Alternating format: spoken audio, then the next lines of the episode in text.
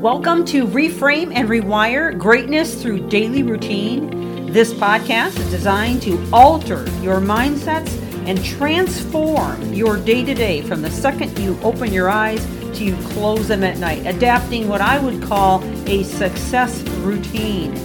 This series is liable to change your life, and it's never the big things that you do, but the littlest things you do every day that make the biggest difference. And now, on to the podcast. Thank you for joining. Welcome back to the podcast as we continue in this series on mental toughness. We're switching gears at this point, and we're going to begin to talk about how you can develop more mental toughness. Now, we touched on some of these in the last several uh, parts that we've covered in this series. But if you missed any of that, I would strongly encourage you to go back and listen from the very beginning. Uh, just to give you a quick rundown, we uh, started out the series with a good foundation on mental toughness, and then we talked about purpose and intentionality. Uh, really, these are more attributes to mental toughness, and now we're going to be, with this next uh, frame of the series, we're going to be talking about ways in which you can build it up, but we also talked about stand up and be authentically you, clarity and energy. Uh, these are powerful habits of heart and mind, practicing inner control, managing failure and regret, two powerful but difficult attributes to master, recognizing and dealing with toxicity, and then confidence and growth was the last one we discussed. So now I want to talk about these ways in which you can build it up. So what ways can we begin to really focus in on and develop new habits that will help us to become more mentally tough? Well, first of all, I want to talk about one of them that maybe not so so fun to hear about, but it is definitely a crucial one to developing mental toughness, and that is mentally tough people don't feel sorry for themselves. And that's a big one.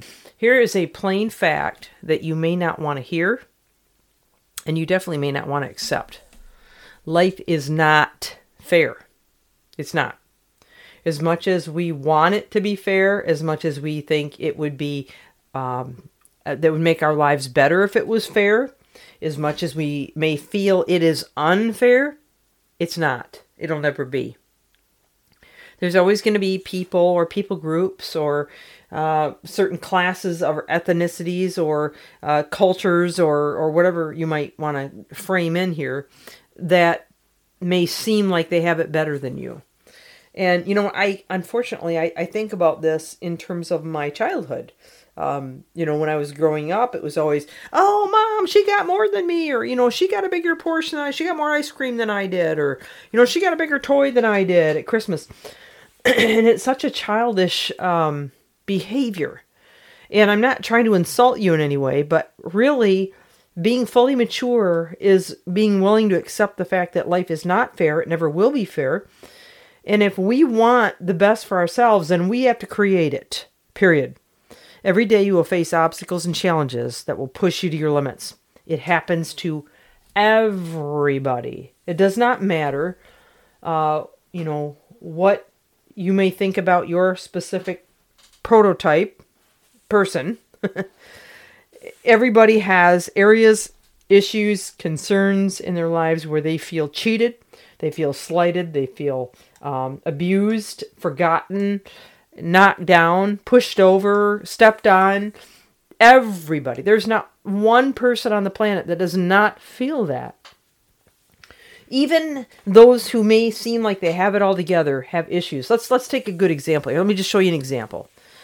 Look at Robin Williams. Now, most, I would say most of the audience I'm speaking to knows who Robin Williams is. He's a famous actor, or he was anyway. Um, he had the humor, he had the glamour, he had the glitz, he had the money, he had the popularity, he had the sense of humor, he had, he was a movie star. Everybody adored him. He was a stand-up comic. He drove fancy cars. He had, I mean, he had everything you could ever think you could want, right? But he killed himself. He killed himself. Why did he kill himself? Because inside he was very empty. So that boils it right back down to the fact that we need to understand that if we're going to really find happiness, we're really going to feel fulfilled, it comes from within, not from without, because Robin Williams had it all. Marilyn Monroe had it all. All these people that you may have known, names you've not known. If you don't know them, I would suggest you look them up. But these are people that seem like they had it all, but yet they lost their lives early because they did not have it all. In fact, what they were missing was inside. Okay? The fact is, you can sit around and feel sorry for yourself, and you can get mad when things happen to you. But that anger will never produce a better life.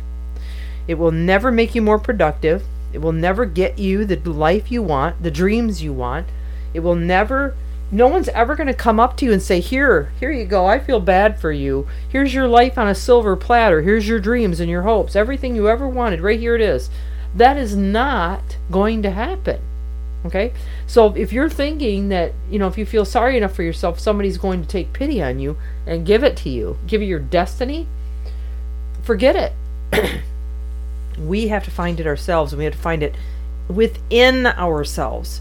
And then we have to discipline ourselves to the degree that we can become, little by little, day by day, through the habits we form, the person that we want to become. And and you'll never achieve those goals, those aspirations, without changing who you are. Okay? So instead of sitting around doing nothing, pissing and moaning about how bad things are, sitting around and feeling sorry for yourself, get up and get moving. That's the only way you're ever going to see change. Okay? Uh, I'm sorry. You know, I wish it was easier. I wish it was a magic pill. I wish there was a potion. I wish, you know, that just because you feel sorry for yourself or you feel bad that someone's going to take pity on you and just hand you a bazillion dollars.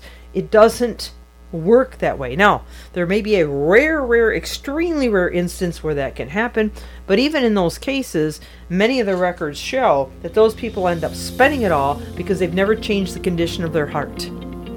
Okay? Because it's the condition of the heart that really makes a man happy or sad. All right, so that's all we have time for today. Uh, we're going to come back tomorrow with more. It's Michelle Stuffas, Reframe and Rewire. Thanks for joining.